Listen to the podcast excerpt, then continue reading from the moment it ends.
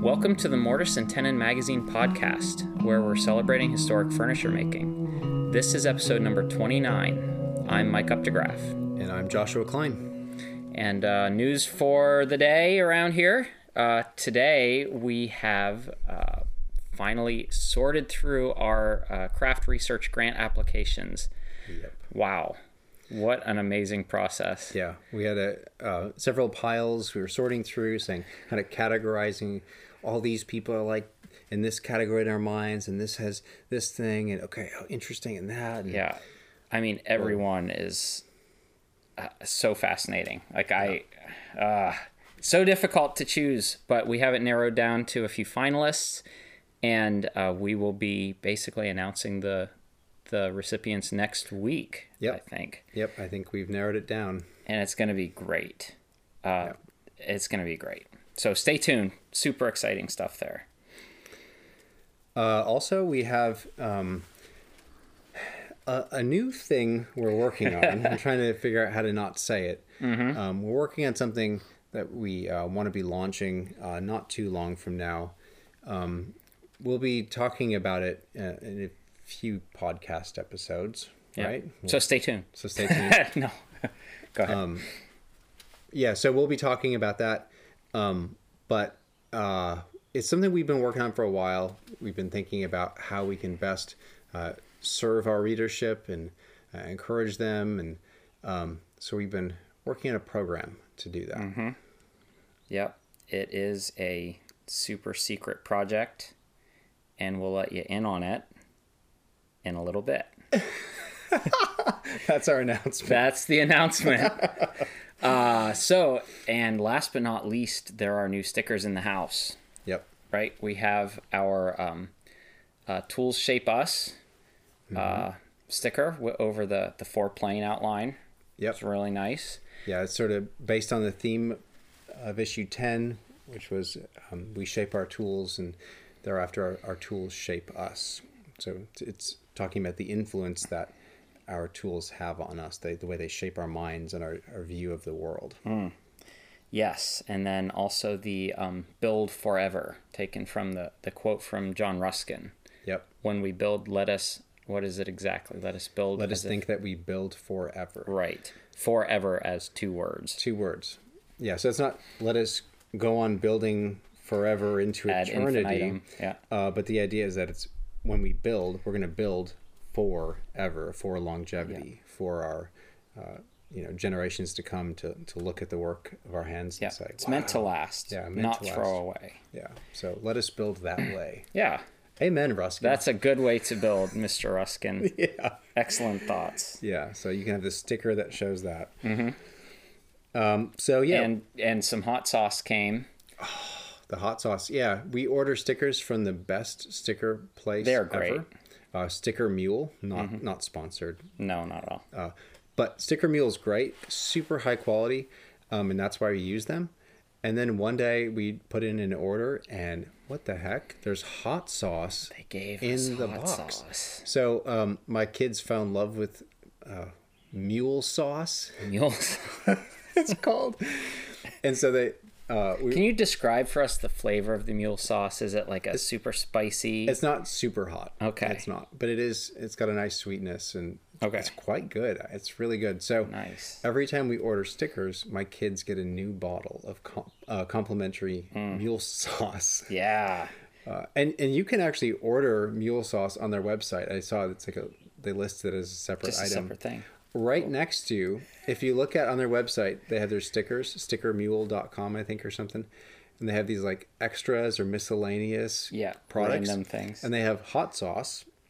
Uh, and then they also have framed tweets. Yeah. So you buy the frame for like the best tweets that You could choose a tweet. Uh, I don't know if that's real. It must be real. I I feel like it's sarcastic. Yeah, what a weird company. But- great. Yeah, super quirky and fun. So we got a bunch of uh, quirky, funny stickers, uh, and they're in our store now. Yeah. Uh, but yeah, I think that's it for news. Um, we wanted to talk in this episode um, about something we've been thinking about in terms of uh, craft craft practice, emphasis on the practice. Yeah. Uh, thinking about how you can have craft uh, really woven into your life in a very uh, tangible, regular way. Um, a lot of us, you know, we're, we're hobbyist woodworkers. We're not, you know, spending 40 plus hours a week standing at the bench producing wooden products to sell. Um, we're hobbyists. We, Yeah. we do our woodworking for fun and for curiosity's sake and for recreation. Um, so, all of you in that category, like us, um, a lot of us, we find ourselves, you know, we get it, we get out to the shop once every few weeks. We kind of Yeah. we are at the office all day for weeks on end, and then we try to figure out where we can squirrel away three hours a time on a Saturday, maybe. And we sneak out to the shop to get our three hours. Um, but what ends up happening is you're kind of separated. It's not really part of your life. It's Right. it's an exception to your life. Yeah. Um, and so we've been thinking about ways to try to get craft work more integrated into regular life. Yes. Because trying to find three hours at a time yeah. is hard for And- most everyone I know. Yeah, and when it's sure. three hours every few weeks or whatever, it's it's a hard reset every time. You're starting from scratch. Where did I leave that? What was I doing? You know, oh, this tool it needs sharpened. Oh, look, there's surface rust on my saw because Every time I use it. because it's been sitting. Um, so yeah, we we want to talk about more integrating craft as as kind of a lifestyle habit. So we are definitely, um, in terms of just immersion in craft, obviously, uh, folks who lived centuries ago have uh, a great advantage over us in that they were practicing uh, working uh, with their hand tools much more often. And that is what we always point to when we say, How did they do things so fast? Well, it's because they were extraordinarily skilled. They were, you know, if you were in a shop, it was, you know, 11 hours a day, six days a week. If you were, you know, at your farm, if you're, you're like, a, a, a settler or a pioneer in the, the southern Appalachians, you're up there, you're making everything you need. You're, you're work, you're just either working or sleeping. Yeah. So you, you, you master your tools. Yep. Um, and of course, we don't have that um, that sort of lifestyle, and so we're not mastering our tools in the same way. But uh, there are ways um, in which we can grow in our skill in a a pretty effective way uh, without having to to work with them, you know, 14 hours a day or whatever. Um, so yeah, uh, what do you think about that?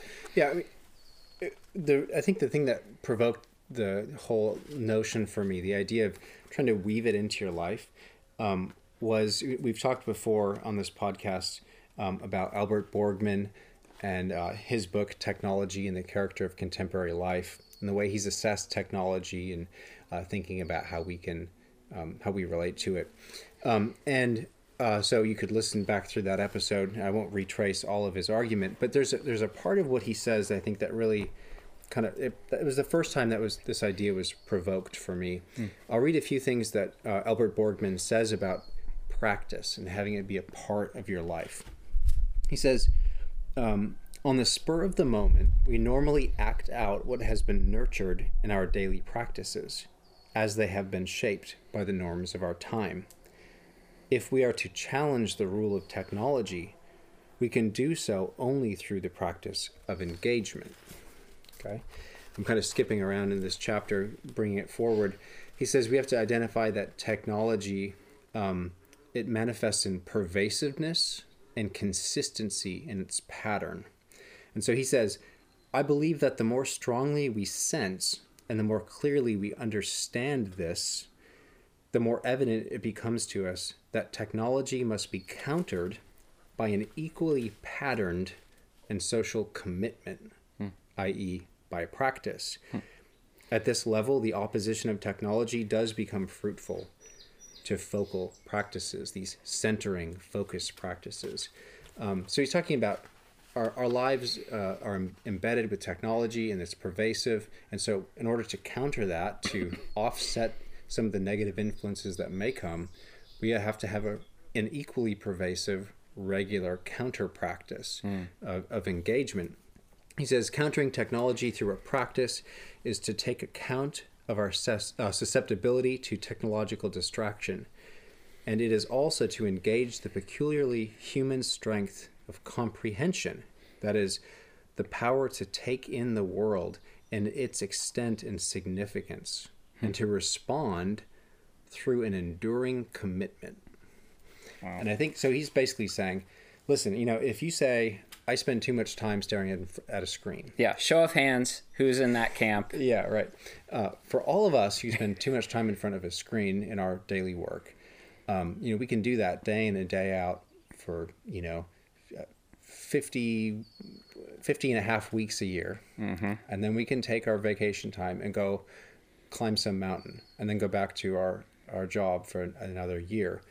And if, if we think about engaging with the world that way, or, you know, maybe signing up for the week long uh, woodworking class, um, if we only do that once a year, as great as that is, you already know, we already know, that's a whole year between Yeah. Situations of engagement, opportunities for engagement. So Borgmann's saying it's important that we have regular daily things that we're touching base with realities, running, Yeah. making food from scratch, whatever the thing is that you can get into your life. And so it's the regularity that's key. And he even talks about habits and practices that in daily life we live out the habits that we've cultivated. Yeah. And so that's um, that I think Borgmann's really pinned that down in a really helpful, fruitful way. Yeah, I mean, totally. You see, and we've seen and heard from so many people who, in the past year, have have taken up practices, focal practices like uh, bread making, or they've they've committed to some sort of like running goal, or some sort of like I want to finally build my shop that I've been wanting to do, um, you know, in in a very mindful way, like thoughtfully, um, and so they are engaging in a practice as a counter for you know the incredible stresses of the world that we live in now. Um, and so i think all of us we can recognize that those centering practices are extremely valuable in that because technology does. It tends to want to move in and take over. It wants to take a bigger chunk of our lives than maybe we were willing to give it if we sit back and reflect. So um, those kinds of practices, as you're saying, Borgmann is saying, they're just necessary to, to counter that. Yeah. Um, So, how does this relate to woodworking? If you're talking about like a once a year mountaintop experience for woodworking, we think, uh, like I tend to think about like those really awesome, like a week long woodworking class. Yeah, totally. Where you plan, you get your vacation time lined up, you book your hotel, you book your tickets, you you get your you know whatever tools you're bringing in order, load up your DTC or your ATC or your you know whatever TC, Yeah. um and you're you're ready to go to um, you know someone's shop to to um, build something over a week. Um, so those can be valuable times and experiences, right? Absolutely. yeah. Those are high points for people. Yeah. And that's exactly kind of the point is you have this high point that is so detached from the rest of your life. Right. And so the question is, well, how can I get more of that? Yeah. Like, how can I have that be a part of my daily life? Um, so it, it takes you out of out of your own context. You know, you think You oh, leave your shop. yeah, you leave your shop, What's familiar? Um, and you go to this this uh, really great setup with great lighting and a great bench. You're like, wow, this is so cool. And then you Other go- people are like-minded. They're psyched, and yeah, and then, and then you go home. yeah, and you're like, oh yeah, I have to mow the lawn, and oh yeah, the those responsibilities which were not present on this awesome pilgrimage to the woodworking school um, are present here, and so they just creep in and take over, um, and you lose that that drive, that that sense of oh, this is so great, this is what I want to spend my life doing, um, and so it doesn't going away for that week class in a year does not necessarily lead to a change of habit Right. it doesn't it doesn't alter your your home life it Right. just becomes like oh i can't wait till next year when i get to get away again what am i going to sign up for next year Right. And I think that's really the point. That's the value of, I mean, at least I think a lot of hobbyists get into uh, woodworking, say, because they want to you know ha- have it affect their lives and kind of shape Yeah. them a little bit. Peter Korn talked about that in his book, um, and how the reason a lot of us get involved is because we want to be different people. Um, he talks about it as kind of self transformational. Um, but so the idea then is okay, if you're going to, like Borgmann was just talking about, if you want to be able to counter that, if you want to be different or, or, you know, experience that, you got to develop habits. Yeah. And so that's really the point. So if you, if you have a once a year experience, you're never going to be able to develop habits. Um, and it reminds me of this book um, I just finished reading not too long ago. Um, a book by Charles Duhigg, uh, The Power of Habit. Um, and I've since looking it up, I realized this book has been passed around. Oh, oh yeah, New York Times bestseller. You know, it's one of those that it's like uh, it's all over the place. People were talking about it when it came out. Um, it was kind of a big thing, looking at the psychology of habit forming and how uh, the human mind works and how it shapes us. Um, and so, um, which is obviously connected to this idea of um, we shape our tools and then our tools shape us. What we bring into our lives shapes us. And habits, because we habitually use things and do things and they start to shape the way we, we think. So um, this book is really great. Um, he's a, a lot of it's focused on like you know entrepreneur stuff and business whatever that's not as interesting to me what he but what he talks about is just t- trying to explain to layman's like me um, some of the um, the, the the like behind the scenes like how your brain works when you're actually uh, developing these these habits he talks about um, all these people have who have studied this have identified um, three things in what he calls the habit loop um, which is cue, routine, and reward. So you you get a cue. uh, a positive one would say, you know, like, uh, you know, you smell a sweet smell at. You, go to baseball, you hear the crack uh, Oh, of yeah, the yeah. baseball bat, and you instantly think, I want a hot dog. Yeah. Right? Oh yeah. It's a like cue. Pavlovian Yeah, response. exactly. Right. So you have this cue, or, you know, whatever your spouse talks in that certain way that just cues you to get frustrated. That's Right. the negative side Right. So you have this this cue, and then you have a routine. This it plays out in a certain way. You always get the hot dog, and you always respond to your wife in that way, and then you have this tiff or whatever. And then there's this reward. There's this response or this um, something that comes out from it, and that habit loop ingrains these habits. And so he's saying that's just the way our brains work. So, of course, that could be really dramatically bad or really powerfully good. And so he says here, um, in describing the habit loop, he says, This explains why it's so hard to create exercise habits, for instance, or to change what we eat. Once we develop a routine of sitting on the couch rather than running, or snacking whenever we pass a donut box, those patterns always remain inside our heads. By that same rule, though, if we learn to create new neurological routines that overpower those behaviors, if we take control of the habit loop, we can force those bad tendencies into the background. Hmm. At the same time, however, the brain's dependence on automatic routines can be dangerous. Habits are often as much a curse as a benefit. Wow. So I think the habit loop thing is really important because we're not, you know, merely our habits, but Right. we, we do operate out of our habits. That's the way our brain clicks and works. And so uh, I think that really helps us think about okay, if we want craft in our lives and we, if we want it as part of shaping us and making us um, really engage with the world in a meaningful, rich way, how can we get more of it? How Yeah. can it be habitual and a practice? Yeah, and uh, so for for some inspiration in that way, um, I think about when we sat down uh, and talked to Jögge Sundqvist a few years ago, and we interviewed him for issue six of the magazine. Um, that was a lot of fun. That that night we were sitting there in that like. That pub restaurant. with with Jögge and Kenneth and um, Kenneth Courtmeyer and uh, just just chatting about Sloyd and life and everything. Hmm. So we were asking. trying to uh, transcribe that the recording of that dinner Oh my goodness. conversation, all the dishes clanging, and Yeah. then um, the wait staff, the waitress yeah, who asking if we and- need more, you know, a refill or whatever, and it was like all over the place. Um, but we we wanted to ask Jögge about Sloyd because Sloyd, um, well, first I'll say we asked him to define it.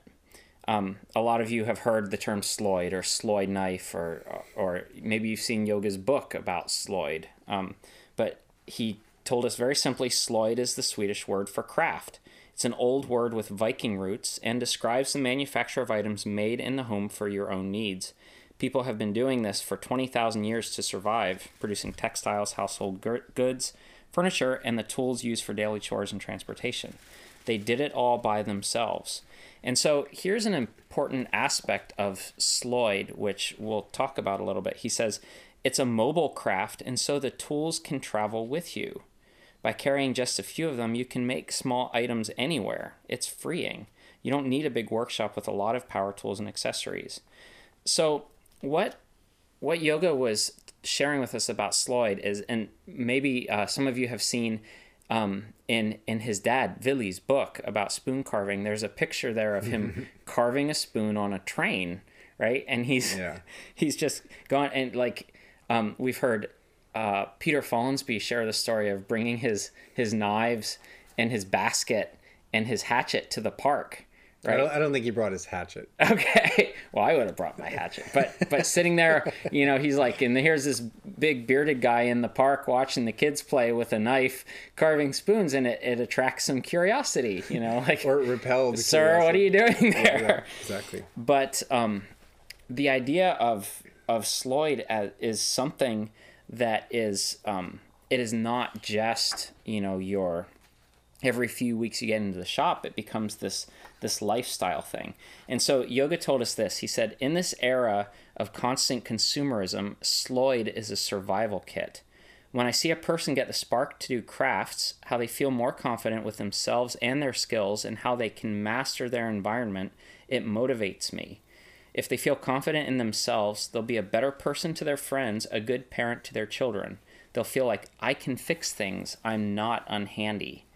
So he's talking about crafts craftsmanship in a much bigger way than than we might if we're just kind of sticking it in its box that we dig into every few weeks or whatever. He's saying this is like a lifestyle thing. Mm-hmm. This affects the way you think about everything. And um, one other place where he was talking about this, just kind of as a metaphor for Sloyd, is carrying the Sloyd knife on your belt. Uh, we asked him ab- about the phrase his father used to use that is, is a, com- a very old traditional phrase. It's a knifeless man is a lifeless man. So the idea is that if you didn't have your knife with you, you were unable to function. And he says, yeah, when, when I grew up, everyone had a knife on their belt. In everyday life, opening packages, cutting a piece of wire, you need a knife. When you didn't have it, you felt naked. It was part of everyday life, and almost everything you used was made of wood. When you had a problem and something needed repair, you took out your knife and fixed it.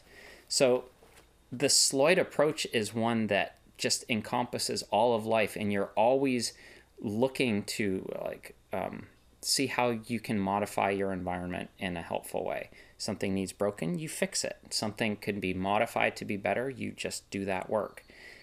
And um, you know, the Sloyd knife is a very uh, transportable tool that can do a whole bunch of different things Yeah. so Jögge was uh, he was really passionate about just weaving craft uh, all throughout life uh, and so that was it was really great to talk to him about that and to get that perspective Yeah, it reminds me of you were just telling me a story about um, uh, where were you at that you had um, that con- the conference or the oh at uh, the the homeschooling thing is oh that yeah right? the convention or whatever yeah yeah yeah and you were talking Practicum. about um, about your wife Mm-hmm. knitting Yes. So she is able to, because my wife knits, she can make socks like as fat. Well, it's slight exaggeration to say as fast as you can go to the store and buy a pair, because it does. It takes a few days, but she can make pairs of socks and they're beautiful and they're awesome. And she's gotten so so quick at knitting, and she's able to do it anywhere, right? She's able to. Um, to uh, sit and listen and take in information while while knitting, and it is such a, a practical and useful skill, and uh, to to be able to carry that skill around with you, um, and it's just in a little bag, and I'm I'm often just very jealous of that because I'm like I can't. It's hard. It's harder to do that with woodworking, unless you specifically want to carve something. But Bill Coperthwaite talked about knitting too. He says. Uh, Hand knitting is one of the most efficient methods of production ever developed when all costs are considered. He's mad, you say, but read on. And then he goes on and he talks about how it's so efficient because it's quiet, it doesn't interfere with conversation, it's soothing and repetitive. It can be done at odd moments in the day when the hands are idle and desiring activity. So he says, knitting is an extremely ancient craft that remains altogether viable today. The quality of timelessness adds to the knitting's incomparable, unquantifiable beauty. There are many old techniques of handwork still alive and well, but knitting is the finest of them all. And then he says, How's that for bald, unadulterated, first class prejudice? um, but Yeah. So knitting, Mm-hmm. okay, that's great. You know, like you can carry around your knitting Mm-hmm. and you can do that. However, I don't knit. I'm not necessarily drawn to knitting. Right. So I mean, thinking about woodworking, like okay, a workbench is not really portable, um, and Jögge was talking about Sloyd as being uh, potentially portable. yeah, Um, and you know how can you do this how can you how can you bring woodworking how can you try to give woodworking that same sort of portability Yeah. Uh, and we we were talking about in the latest issue of uh, Spoonosaurus magazine, Oh, yeah. right? There's this great, this fun interview with uh, Daniel Burhay, who seems like a really cool guy. He's got such an interesting background, but he invented um, this thing. It's called a Sloydpung. Okay. Sloyd Sloydpung, and it's it's like this this wearable apron basket, this canvas thing. So he can he can walk around with this, and it, he wears it around his his neck, and it catches all his shavings. So he can go anywhere and do his his spoon carving.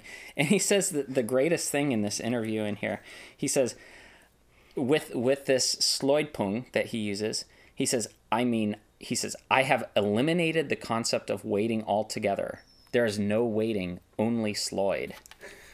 I just love that. I mean, that's like filling those odd moments of your day with craft. there is no There's waiting. no waiting, There's only, Sloyd.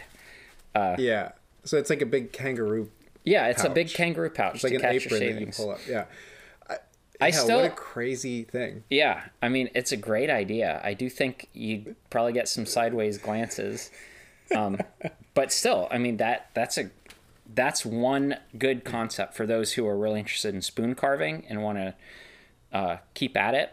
That's a great way to go, and your mess is all contained. But sure i mean i think that's the thing is that knitting doesn't make a mess Yeah. woodworking does make a mess woodworking makes a mess. So you kind of have to think about, all right, I'm going to be making a mess. They're going to be shavings Yeah. or sawdust. So how can I contain them? If it's not in this kangaroo Sloydpung thing, Yeah. uh, how do I do it in a space that's I can quickly clean it up or whatever? It's got to be in your shop. Yeah, definitely. And I think so. The the real uh, thing is to figure out, okay, if you want to weave this into your life, um, you want to spend, you want to figure out how can I do it for a few minutes at a time? Because obviously, it's not sustainable to say I'm going to spend, I'm going to commit an hour and a half a day to doing craft work. I don't know many people that can do that. Um, and so, what you should, I think, it would be better to commit to something totally realistic, like Yeah, 10 minutes a day. ten minutes. And so if you could get 10 minutes a day, what would it have to what would it take for you to be able to do that? Because if you clean up, if it takes you 10 minutes Yeah, to clean up, then that's that's, not going to work. Yeah, I was uh, reading in uh, Mike, uh, Mike Pekovich's book, The Why and How of Woodworking, and he was talking about this whole thing. He has a section called about uh, about making uh, doing different woodworking. The section is called "Making It a Habit," and this Nice. exactly like I think uh, Borgmann planted the seed, and Pekovich really um, drew it out for me in thinking about this. He says, I make a point to go into my shop just about every day. That rarely means a full day and often means as little as 15 minutes or so. The important thing is to get in there. No matter how slowly a project may feel like it's progressing, it will be moving forward if you continue to chip away at it. One of the real killers of momentum is an extended break. The rhythm, the train of thought gets lost. And then he talks about how you, when you come back after weeks and you look at a stack of parts, you're like, okay, what wait, was I doing? What was I doing? doing? Yeah. And then you spend, you know, 10 minutes scratching your head trying to figure it out. He said better like you should have if you did 10 minutes a day and you had a space set up that you could keep working on it. He said um, uh, thinking of your next move can eat up a lot of precious, precious shop time. So I try to do as much of that as I can before I get into the shop. I've solved more joinery problems and brainstormed more jigs while lying awake in bed than at any other time. So basically, what, what Pekovic is saying is he's saying I, I spend you know about 15 minutes a day in the shop usually, but I'm always thinking about it. Yeah. I'm always thinking uh, when I'm in traffic, I'm standing in line, I'm devising what's the next step I'm going to take. So it's the minute you walk into your shop, you're cutting, you're sawing, Yeah. you're ready to go. You're not wasting time. Yeah. Um, and I think that's a really helpful thing because a lot of us feel like I can't give real time to get better at this. And he's saying 10 minutes, 15 minutes, just commit something. Um, and for him, that's, he's talking about that in terms of productivity, that by the end of the year, you will have made more than if you try to, you know, commit larger chunks of time. But on our end, we're saying, and if you're also looking at this from this uh, you know, person shaping, self transformation, hobbyist. I just do it because I love it, Yeah. kind of thing.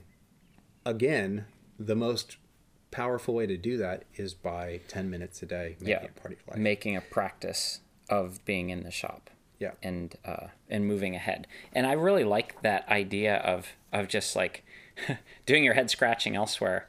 You know, where when you have a problem, if you allow yourself to to think about that problem in those odd moments throughout the day, and you know later we'll talk about some practical stuff for maybe um, you know s- helping in a very practical way to weave more craft into your life. But just like have a notebook and write it down like what you come up with because so often we will will discuss something we come up with some idea we we write it down and then we f- forget it but then we have it so that when when it's time to come back to that we can say oh yeah this is what this is what i figured out and i'm just i'm going to do that that's great Well, I do the same thing with writing and research too. I mean, I don't say, okay, now I'm going to block out time and then think about a book I want to write and some ideas. I'm just always thinking about it. Every day I'm jotting down one observation or two observations. And so it's, I mean, it's sort of like we were talking about, it's kind of like language immersion, mm-hmm. Um, you know, where you, um, I remember talking with a guy who didn't speak Spanish at all. And he uh, started renting a house with, I think it was three guys who only spoke Spanish. there you go And you know what? He learned how you pretty learn quick spanish how to, how to learn. How to who speak used the toilet paper how do you say that Yeah. in spanish Um, so that that immersion sort of thing um, is helpful, and of course we can't immerse ourselves. We can't all immerse ourselves into craft life like that. Um, but it just shows that the more it's in your life at a really um, daily level, just embedded into your life, the quicker you're going to pick it up. Yeah, yeah. That it it does change you. I mean, in good ways. We all talk about that. Like, um, I think about you know when you want to when you want to work towards a place where you can think of yourself as a, a craftsman or an, or an artisan or a maker or however however you frame that in your mind it it's part of your identity like that practice becomes part of who you are and how you relate with the world how you look at the world and that's a really important and valuable thing but it also it takes dedication. I mean, you don't just become that because you want to. You become that because that's who you are. And you who you are is what you practice, right? Regularly in and out. So, um, immersion, you know, just just do it. Just be be in your shop. Go down there. Yeah, my, my wife teaches piano, and her students, she always tells them what they inevitably do is they don't practice all week. Right. And Then you uh, cram in the morning of the practice, they'll spend 20 minutes working really hard to try to catch up. And of course, it does very little for them. Yeah. Um, but those students who spend five, ten minutes a day every day. They come back the next week, Yeah. and they've made huge leaps and bounds. Um, and this is not groundbreaking. Yeah. this is just this is the the whole idea of practice. Yeah. What did Bill It's so Coperthwaite say about his firewood? Like he was cutting by hand, you know, with a handsaw and an axe, and he's like five minutes a day, Yeah, and it gets all my firewood done for the year. yeah, So that's amazing. Yeah. Who doesn't have five minutes that they can, you know, take away from scrolling on their screen and go and cut some firewood, yeah. Or cut some dovetails. cut some dovetails. whatever. Uh, yeah. So, what kind of practical uh, advice could we offer? Well, um, thinking about your idea of you know writing stuff down, um, I would say um, keeping when you have that idea, when you say, okay, this is how I'm going to solve that. This is how I'm going to approach this, or oh, I want to design that. Write that down. Yeah. You got to make sure that you catch that as it floats through your mind. I mean, if you're like me, I, I don't know. Maybe some people can just hold on to that stuff, but um, I find for me, I, I'm able to really focus on something quite intently and then forget everything else around me. You move on. Yeah. So it can be five minutes later, I'm trying to remember something, and five minutes later, it's gone, totally gone, because I'm so focused on the next thing, and that's that's my weakness. So if I write it down, I can I can recall it, um, and so I think that's a, a big part of it for me is just kind of have it be a part of your thought life and be writing ideas down, sketch little um, drawings.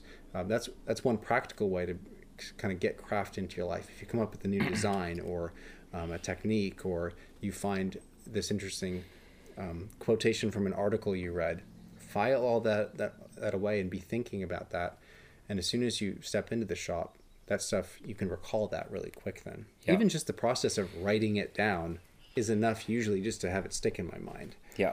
Uh, I don't usually have to pick that back up to look at it. It's already in there Yeah. because I wrote it down. yeah it, it just re-accesses that that whole thought process for you because you wrote it down um, another is is to read lots of books there's a lot of great stuff out there on in print that is not in the digital world you can't Yeah. google it right Yeah. And the, you, you got to find it in books Totally. and they're there they're portable they're quiet. Uh, they won't get you a funny look if you sit in the park and read it. Um, and also joshua what you do in books is is great. You do lots of highlighting and note taking throughout. So when a thought occurs to you as you're reading that is there and connected with the text. And again it, it's kind of helps you to re-access your thought process. Yeah. Well, and we just read from how many different yeah five, we had a five different books. pile of highlights and here they're all highlighted and have little dots and then little notes on the side because we when we were talking about this podcast i instantly was saying oh yeah and then this book and i can grab the duhigg book and then i flipped it right open and everything's highlighted and it's a it's a a, a means of recalling the things that i was meditating on while Mm-hmm. reading through it um, and that's that's a really powerful way to have that those ideas assimilate into your your thinking Yeah, so so, books uh, use books to be a student of your craft, even when you're not able to be uh, in the shop. Um, And I think the other thing I would say is um, to to say like with Sloyd to have a knife on your hip. yeah, Uh, you know, to, to have that that that what is this? The, the knifeless man is a lifeless man idea. Right. That have a knife on your hip, um, have a portable saw in your car at all times or whatever, because you know you'll find some some branch that you can harvest or whatever on the side of the road. Um, and there's some of that stuff that is, um, if you don't have the tool, you will guaranteed be forced to walk away from it. Yeah, If you do have the tool, Yeah. you'll see opportunities all over the place. yeah. It changes your mindset when that tool is with you, and you can go, "Oh, yeah, I can do this right now. I can, I can get that. I can get that to a size that'll fit in my trunk. That's great. all right." yeah. Yeah so have have some of those simple tools with you uh, at all times um uh you know how we talk about like uh, if you can't who is it the quote's attributed to albert einstein but if you can't explain something to a six year old you don't understand it yourself Sure. um, so try to teach someone else what you know. Mm-hmm. Try to teach someone else a skill, a woodworking skill. Bring them into sh- the shop and just show them how to how to cross cut a board square with a handsaw. Um, to many people, that is such a novel thing to do. Yeah. It's so unique to cut a board with a handsaw. They're like, whoa, that's like what those old timey people did. Bring them in and show them how to do that. And you'll find yourself realizing actually like how much knowledge you have in your body, maybe not in your mind, but you have to express it to somebody else. Yep. So when you express how to hold, put your knee on the board and use the, the saw bench and the angle to hold the saw, you'll be like, oh wow, I had all this knowledge, but now i'm putting it into words for someone else. Or, or you'll discover I have no idea what I'm talking right. about, and you'll know why. Equally valuable. okay, that is interesting. Well, huh? Well, how does that work then? Yeah. And you'll be forced to figure out. So it's it's forcing the opportunity for you to grow. It's Yeah. forcing you to say, oh, I gotta look the answer. Where's where's my Bruce Hoadley book? Yeah, I exactly. I want to know what's going on here because all of a sudden you realize where all the holes in your knowledge are Yeah. when you try and teach somebody else. Um, so the other thing, and uh, you know, it it goes back to uh, the idea of Sloyd as like all of life stuff. It's like integrate these skills into all areas. How does woodworking relate to your cooking? Those skills. How does how do woodworking skills relate to like driving a car or riding a bicycle or going for a hike? Like, how can you weave these areas of skill together in your life? Like when you're out for a hike, how can that experience feed your woodworking knowledge or insight? How would it for you? Uh, how would hiking? Yeah, so I am always trying to figure out all the different tree species, and I'm like, what what is this tree? I don't know what this is. I'll pull out the little guide and see if I can find it. I'm like, okay, well that's really cool. I didn't realize like I just realized the other day that we have a different variety of maples on our property than I was aware of. I thought we were just like red and sugar maples, but I found mountain maples. And I'm like, oh, I wasn't even aware of these as this unique species. So, and mountain maples are, they're used for this and that and the other thing. So I just file that away. Yeah. It's like new information. Yeah. Um, so, and it, it connects with woodworking and it also is this really cool thing to know when you're on a hike, you know, to tell, just to understand um, the ecology of the area and where you're going.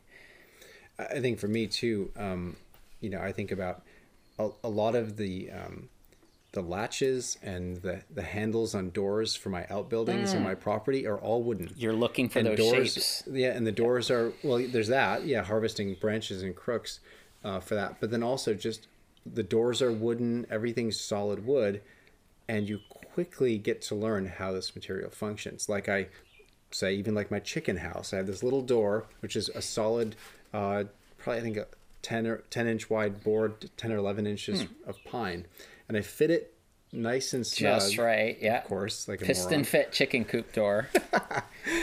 and instantly rain came and the thing just seized up now of course i tried to allow for some room but it turns out i, I way underestimated how much it expands and so i had to shave it down and the same thing with the egg door it's the exact same thing the rain hit it and the thing just you know pinched really tight i thought i had enough space but i didn't. And the more of that you put in your life the more you're going to get better understand the material and then how to adjust it. And you'll you'll see like the latch to our the front door of our workshop has is it ash? Or is it this maple i think. A, a little maple um, i'm trying to describe it here. It's like a little um, spring. It's, a, it's Yeah. a small piece of wood that's pushing the latch back down. And it's just interesting to see how much flexibility that thing can take Yeah. um, it, it hasn't broken but if you if i said oh no i'm just going to go to the big box store just buy a metal latch Yeah. done you wouldn't have you'd be missing that opportunity to learn about wood in different ways so in my life i think about that a lot how can i have more wood in my life and, Yeah. and and interact with it and so it i know it's really bizarre but when the season shifts and doors start sticking and Yeah. everything starts shifting it's weird but i actually appreciate it there's something about it that to me signals the change of seasons and it calls me to engage that stuck drawer and that stuck door and you know whatever The floors get gappy in the wintertime. Exactly. And uh, to me, I think that's interesting. Of course, that can be inconvenient in certain circumstances, but, but some of it's not inconvenient. It's just intriguing and interesting to me. Yeah. Um, and I think that's that's so much of the way the world is. So it, it makes sense to for me to put that in my life so I can see that. Yeah, totally. And so uh, let's go like very uh, practically, like in our shops, like in our workspace. If if you don't have a shop, maybe you have a closet with a little bench, or Yep. you have you know the uh, the kitchen counter. Sometimes that can work. You know, whatever you have for your woodworking at whatever scale. Uh, what's how can we maximize the use of that space? How can we set up our space so that it's ready to go? Well, everybody's situation is going to be different because it depends on where their workspace is. But I would say the primary goal is to figure out how can you have your tools at the ready, mm. sitting right there, ready to grab. Like basically, I would say see how close you can get your workspace into your living space, Yeah. how close it can be, and um, how fast you can get your setup time to be, or, or how short your setup Yeah. time should be. So if you have a workshop right out your kitchen door into this, you know, L, and you have your tools just sitting on your bench, so it's 10 steps away from your kitchen, Yeah. that would be ideal. You can Yeah. just walk right out. Or, you know, say you're into sloyd carving, and so you, in your living room, maybe you don't have kids running around or whatever, you're, you know, you have a sloyd knife uh, sitting right on your desk or right on your coffee table or your Mm-hmm. kitchen table. So it's just, you're always tripping over it. It's always there. It's always Yeah. right in front of you. But if you file everything away back in the closet, the chances Yeah. of you actually pulling it Pulling it out are- out to set up. are slim. It's like my guitar playing. I used to play a lot of guitar, and I had kids, and I I used to leave my guitar in my living room on a stand, and I would pick it up every day, multiple times a day, because Right. there it was. I'd play for two minutes. You know, it's great, and then I would go f- finish my lunch or whatever. Now with kids running around, I don't have it right there in my living room. I, I don't ever play guitar anymore. It's it's totally out of my life because it takes so much time to pull the thing out and set it up and so um you know that's what I'm thinking about with my music making. How can I have it more in my way? Right. More right in so my you space. you pick it up and you strum it a couple times and you sit it back down, but Yep. you're still doing that Yeah, exactly. regularly. So so for woodworking, I would think the ideal way is to have it as much in your your living space as possible. Mm-hmm. And I think another thing that goes with that is then that space is you don't mess with it. It's it is Mm, yeah, the sure. workspace. It is not the storage place for library books. Mm-hmm. It's not the place to put motorcycle exhaust parts. You know, you don't you don't throw your junk on the bench when you're not using it. Yeah, The bench right. space is for woodworking. So don't put anything else there cuz then you'll just have to pick that up and move it Mm-hmm. and that'll be a whole process and you'll lose that window. Yeah, horizontal spaces uh, tend to accumulate. I actually that happens in our house. Every horizontal space is covered all the time, and I made this one chest, and I It's a brilliant design. yeah, it's got a slanted lid, and do, do you know how often there's something sitting on top of it? Never, because it just slides off. Yeah. Oh, that's great. Now, don't make a slanted workbench top. Uh, right. But it's just it's a real thing that if you have a workbench right out your door or something in your entry or something, it's going to get boots set on it or a box Mm-hmm. that needs to go out to the car or something. And it's just it sounds so lame, but it's the way habits work. This this cue and routine and reward that if you always have stuff on your bench and it always takes you two minutes to move stuff, You just won't bother. you're never gonna you're very rarely gonna bother to do it so you want it to be. Um, it's sort of like the path of least resistance Right. you want this stuff in the path of least resistance that it's easier and just so obvious to just pick the knife up and carve a little bit Yeah. that, that it should be more obvious than just bypassing it Yeah. Set yourself up for instant gratification in that way, right? There's some value to that. Yeah, that, that might sound like a low view of humanity, um, but I think Charles Duhigg would say, "Well, w- think of it however you want. That's how our brains work. Yeah. You know, uh, we do what is habitual. Yeah. So yeah, I mean that stuff has been helpful to me uh, to try to figure out ways in my own life and my property and house and how I can get more of it just regular. Yeah.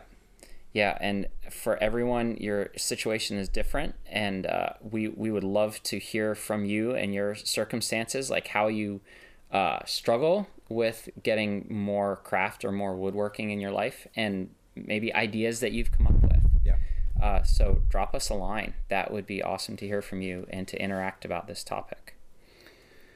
Great. Well, thank you for listening to the Mortise and Tenon podcast. If you haven't already, you can subscribe uh, wherever you get your podcasts. Um, we are uh, also now on Spotify, as we mentioned before. So Spotify, iTunes, Pandora, oh, SoundCloud. Yeah. Wow, believe it or really? not. Oh yeah.